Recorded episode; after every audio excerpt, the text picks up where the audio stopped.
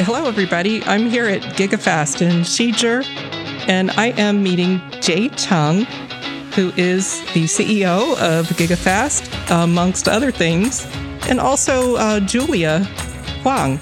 Yeah. She is in charge of business development. And so it's really great to come over here. It's very close to my Titoma office, one of my jobs, and it's great just to come over and see how you guys are doing. So, Jay, how are you doing today? Uh, doing well. I mean, obviously, uh, to give a little bit of background on GigaFast, we are a uh, manufacturer. Uh, our emphasis is on primarily two different areas. One is uh, power line networking, and the other is uh, vehicle telematics. I see that. Now, for the listeners out there, what is power line? What is Power PLC as it's Yeah. known by? So I think to simplify it, the easiest way to describe PLC would be uh, we we take something similar to a Wi-Fi signal and we send it over the power lines instead of over the air. Now it's not it's not a really new technology, uh, but we've we've been able to ha- uh, achieve uh, very good results as far as throughput. And the nice thing about sending it over the power lines is that you're not trying to penetrate walls. You're ending up sending the signal through the electrical wires, which go into the walls. So you can get much better coverage in a home over power line than you could over Wi Fi. So you don't need to install wires. You're using the existing power lines in a house. Correct. Interesting. I don't know that I've ever used any devices that use this technology. What kind of things would you connect to a PLC? Um, you would connect all the standard things that you would uh, to to wireless. Uh, I think uh, the wireless market has really exploded mainly because of mobility devices. Most people use laptops now, cell phones now, and that's why Wi-Fi has become the de facto standard for connectivity. But then, when it comes to PLC devices, we've kind of pivoted less in the retail space and more into uh, industrial-based products. For example, smart grid products, things like that. Oh, okay. So smart grid. So do you work with power companies or? Uh, I would say we build product for system integrators that work with power companies I would think even home builders or office builders. to a I degree. I don't know. You don't have to, right? Because it's No. using PLC. It's using the existing wiring. Correct. Correct. That's So- pretty cool. And so then now you've got some, you know, that was like 2001. You guys were getting into that. Yes. And then 2015, I'm looking at your slides here, Mm-hmm. the industrial applications. Yes. So we started moving from just pure retail power line product, like consumer retail based product, into uh, more industrial based product. Like I said, like I said, the uh, smart grid, similar to smart grid products. Um, and then we also were moving slowly into uh, kind of automotive telematics based products, products that are based off ARM processors that required waterproofing, uh, you know, um, temperature resistance, things like that. Yeah. So why ARM? Why ARM? Well, I think we were one of the earliest, one of the, one of the earlier companies in Taiwan to try to use ARM as a platform for telematics. Uh, the reason for that is the platform's flexibility. Um, the, the, the, the default bill of materials is a little bit higher, but you get to save a lot of time in development. And I think that's a, a lot of companies don't look at development time as cost. Okay, but uh, when, when you look at, for example, if you wanted to deploy two different types of solutions for, let's say, the telematics market, and very simply, you just want to uh, take data from a vehicle and send it to the cloud. One way to do it is to use an integrated microprocessor. And this requires some kind of programming over some kind of customized OS that the chipset vendor has supplied to you. And then when you look at the development time on the software end for that type of solution, it would be it, it would probably be take let's say a year to get the product up and running after the hardware is finished. But when you develop on a platform such as ARM, you can run operating systems such as Linux or Android. And when you have that type of flexibility, um, what that gives you is you have a larger pool of programmers you can pull from. Hmm. And that base operating system is a lot more flexible and allows you to do more. So basically, it takes your one year of software development time and shrinks it down to three months. Wow, that's amazing. It's different than what I remember, but my, you know, I'm dated. The last time I worked with ARM was back at Texas Instruments and DLP. Hmm, you know, and we were developing a chipset, you know, using ARM processor. Okay. And then we were, you know, actually making our own chipset, but it had an ARM core. Okay. Did um, do you guys make your own chipset? Or are you using something off the shelf? No, so we, we, we yeah, the chipset the chipsets we use are off the shelf. Yeah, that's Yes. like three months. You know, it has to be right. That's not something that you do. Yeah.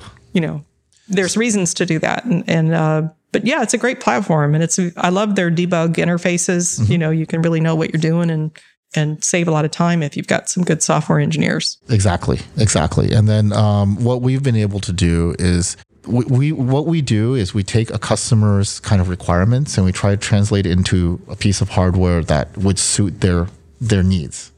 Right. So the customers that come to us, are, we have various degree of uh, customers. Some they already know exactly what they want. They send us the hardware specifications, uh, temperature specifications, things like that, and then we just have to reply an RFP. So that's one direction. We also have customers that don't know what they want. Uh, we have customers that come to us and say, "Hey, we we're interested in doing. Uh, uh, we need a device that can measure vibrations off of something, right?" And then we go, "Okay, well, what is the price range you're looking for as far as the type of product you're building?" And then we can spec out the hardware. What makes GigaFast a little bit unique is the fact that we're still a very specialized hardware company. So our goal is to build the best hardware possible. And we found that as kind of a there's a benefit with working with someone like us, and that is a lot of the companies out there today are software based companies. So the value add our customer has is mainly their software, right? And they, they have uh, either custom ways of doing it, uh, doing things, uh, artificial intelligence, machine learning programs that want to run on certain hardware, but they feel limited by the hardware specifications that are available on the market. They need something more customized, specialized, or cheap, or even lower cost. And then they would come to us and spec out a hardware that would work for them. Okay, so most of your customers are using um, the, everything is customized for them somewhat. Yes. You know, you've got the technology and the know how. They know what they want to do. Some of them are very specific and they know exactly what they to do. And others need some help in Yes. order to connect, bridge that gap between what they want to do and how to do it. Yeah, that's right. Okay. All right. Well, that gives me a better idea about uh, GigaFast offerings. Julia, how long have you been with GigaFast? Uh, only one year. Only one year. Yeah. Yeah. As I met uh, uh, Julia and one of your colleagues, Michelle. uh, Michelle, uh, about a month ago. You guys, they came over. We're just across the street. If people could see this view, it's amazing. The just across the street in these mega complexes of tech companies. And and you and Michelle came over and gave a presentation about GigaFast. Yes. And so we've made that connection. We have a, a common friend with uh, Dylan. Oh, me and my friend. Yeah. Yeah, Dylan uh, from the Titoma office. Yeah. You know, made that connection. So that was nice because I think some of these solutions that you guys have put together could be used in many types of applications out there. So you know, we'll definitely keep that going. And so, um, so Jay, when I looked you up on LinkedIn, and that's where I seem to live these days, I spend a lot of time on LinkedIn. That's where my friends are. And you have about, I'm counting one, two, three, four, five positions that I know about. You know, there's probably more, right, that I'm not on there. Yes. and so you are on the board at the Taipei American School. Uh, yes. Uh, this year, I'm actually the board chair of Taipei American School. Wow. I have some friends over there, you know, um, um, I don't know what position, but Raul, who owns uh, Crafted in uh, Maji Square, his wife has been working at Taipei American School for quite some time. Okay. And it's it's a great school. I mean, a lot of people that come out of there are really have just, you know, speak like Americans, you know, really have that international view. I think it has the uh, balance of both worlds. You have a very strong American education, and then you have uh, students with uh, an Asian background who are very motivated to learn. Yeah, yeah, it's a great a great place. Did you go there yourself? What is your connection prior to being a board member? I was an alum of Taipei American School. Oh, okay. Okay, so I did go there for uh, a large part of my undergraduate education. Uh, coming back to Taiwan after all these years and having to run GigaFast and everything, uh, we decided to start our family here. And one of the conditions to try to start the family here is that my daughter and my son are able to go to Taipei American School for an American style education. I feel that it it's a, it's a broader form of education. A lot of things have changed about the school, about education in general. Right. Uh, kids don't learn math the same way. I don't know if you've ever heard of that, but they don't learn math the way we used to learn math, right? They don't learn reading the same way. They don't learn writing the same way. Yeah. Uh, when when I first learned writing, it was you know vocabulary memorization, spelling from day one was already important, things like that. But uh, now, when kids write, they're encouraged to write whatever they're thinking. Okay.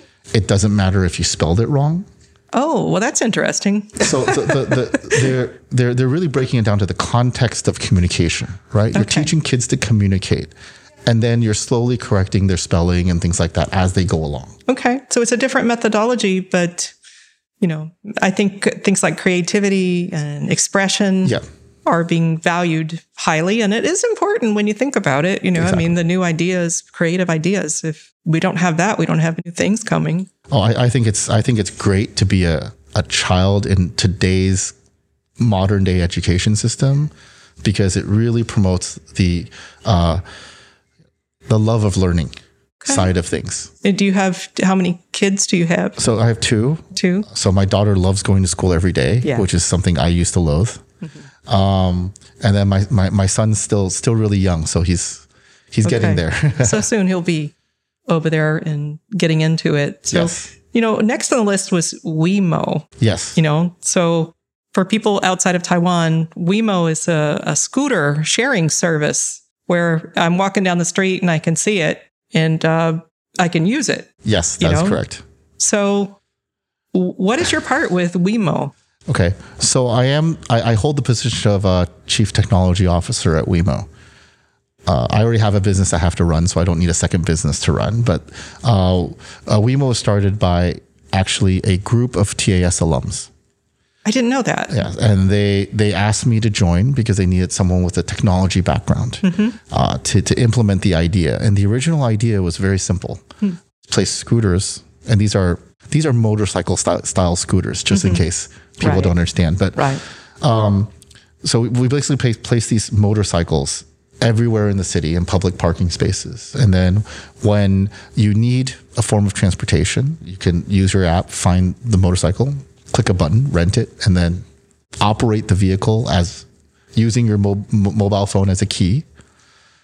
And then you can just ride it wherever you need to go and then return it and then you just walk away. And what we have is micro mobility, microtransactions, Um and that was eight years ago. So now Wemo today does about you know twenty five thousand rides a day. 25000 you know and but i guess that's not many when you consider there's probably 9 million of us in taipei It's still a very small fraction of the Yeah. number of people that ride motorcycles. Okay, so when you look at the Taipei market, just the Taipei market alone, you can add up all the people that take the public bus, uh, the public uh, bicycle system, and the rapid transit system. So that's like the subway. If you can add all those people up, and it would still be less than the number of people that ride motorcycles as a primary form of transportation, which means all that government money that went into public transportation still isn't serving the majority of the public. Oh, and I, I do use all of the above. Oh, That's yeah. one thing I like about Taiwan and Taipei, especially, is I just pick up Google and I say, which way do I want to go? It might be a Wemo. I've used mm-hmm. it. It's oh. good. It worked very well for me. I have Taiwanese driver's license, of course, and so I've got a car, scooter. Uh, But I've been places where I thought, well, I just want to go over there, and it's not so convenient on public transportation. Oh, I yeah. could just pick that and go, and it worked very well. Um, yeah, so it's all the above. You know, all of us are going everywhere, and scooters are everywhere still. That's something that's always going to be here. We may transition more to electric scooters. That's starting to happen, Yes. But we're still going to have the gas powered for some time. And what Wemo offers is electric scooters. So at the same time, we're providing a new shared form of transportation. We're trying to decrease the number of scooters on the road, Mm-hmm. right? So a lot of people used to have to buy scooters. Now you don't need to buy one. You can always Right. just rent one when you need. And um, yeah, and then with the with you're basically electrifying transportation without actually having to sell someone an electric vehicle. Oh, I have to ask now. Electric vehicles have to be charged. So when how do you maintain so many? How many scooters are there parked in Taipei? So I think in Taipei we have uh, a little over four thousand scooters. Wow. what, we, what what makes Wemo unique is Wemo is an operator. It's we we don't manufacture scooters, but we do build out the hardware and software that's necessary to operate a shared fleet of vehicles. Okay. So we built up basically the system that we're running today from the ground up, zero, you know, and it's very rewarding to see vehicles used this much. What we do is, uh, sorry, to, to answer your question, what we do is we send people out and replace the batteries. Okay. So there is that system that needs to be designed on the back end, kind of assigns our service personnel to go out and replace batteries. Yeah, and I picked, if I recall, I picked one that was well charged. You know, on the app, I can tell. yes. You know, that one has a good charger. That one, maybe, maybe that one is going to get the battery placed, and I'm sure that's how the drivers know which where to go and try and capture as many at one point. Yes, absolutely. Yeah. So Okay. uh, what's nice about Wemo is because we don't build the scooter, we don't really build out the infrastructure required to charge. We focus on charging our our charging infrastructure internal to Wemo, and we send people out to replace the batteries. Right? So Wow, 4,000 type. It's hard to imagine. And then I noticed you've got some photography work out there. You and I, I can tell by your office the you know the aesthetics are quite nice, and Thank that you. you. have an eye for how things should look. Uh, so yeah, so I work with my wife uh, at Kacha Designs. That's her company. Ah, okay. Uh, so so um, I have a, a little bit of 2D design background. Uh, photography has always been a very very deep like something I've been very very interested in since fifth grade. Okay, so my first single lens reflex camera was in fifth grade, and I've kind of honed my skills on film, moved that over to digital, and then one day someone asked me, "Hey, why don't why don't you shoot some photos for me for my company?" And then I ended up shooting a lot of uh, uh, photos for a lot of the hotel chains in Taiwan, uh, a lot of the uh, some restaurants, including five star restaurants in Taiwan. Um, I don't do as many people photography, but my but that's not something I shy away from. So Okay. Yeah. Interesting. And it's just it's just all over. It looks, you know, and of course GigaFast here and your consulting company Yes. as well. And uh, it just looks like you just want to do everything. and I get that, you know, it's and that was something we were talking about before we started recording was that I wonder why people feel like they have to be limited to one thing, mm-hmm. one job when you can really do lots of different things. Of course, you have to focus on some things at certain times, but really don't have to stay with one thing. Absolutely. And I, I definitely feel that the jobs, the different jobs I hold help me make better judgments in the other related jobs. Right. So, for example, at Taipei American School, we have uh, professional board training to understand what it means to be a board, what how a proper board is supposed to operate, how you properly plan out uh, school finances, things like that. And that's not something you usually get outside, right? You don't you don't run your own company and say I'm going to hire someone to come in and teach me how to do finances, right? So. Um, so, so that brings a very unique kind of experience. Uh, Wemo is the first service-based company that I've that I've that I've worked on. Okay, most companies that I've worked on before, GigaFast, things like that, are very product-based. Right? I understand. Sorry, the photography thing is kind of service-based, but it's only me. But I mean, Wemo is more of an all-encompassing. This is a service we So, want to yeah, sell it's to like the public. an infrastructure. And um, it, it, it was an interesting challenge because a service based company works very different from a product based company. Your PR cycles, what you're trying to push to customers, what customers care about. Right. Very, very different than um, um, what a product based company is, is focusing on. That is absolutely true. So that's neat. That's a neat uh, experience level. So if someone were to come to GigaFast and they're looking to develop a product, that there's a lot of different views and experience across from service to product. And, and one of one of the benefits of coming to GigaFast is that uh, when it comes to product development, I try to work with the customer to, build a successful product. So this isn't something where you just come to us and we're just a manufacturer. We just take your specs, throw out some product. We do want our customers to be, to be successful.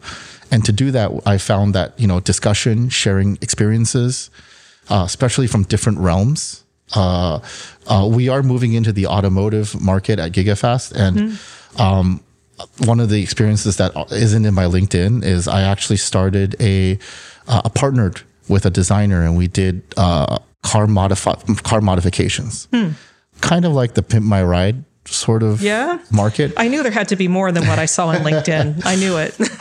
but uh, but it was before the whole Pimp My Ride and TV Yeah. chain, like the whole Fast and the Furious thing. We were we kind of predated that just a little bit, and um, it was a very unique experience for me because it was a smaller business. It was it was much more hands on.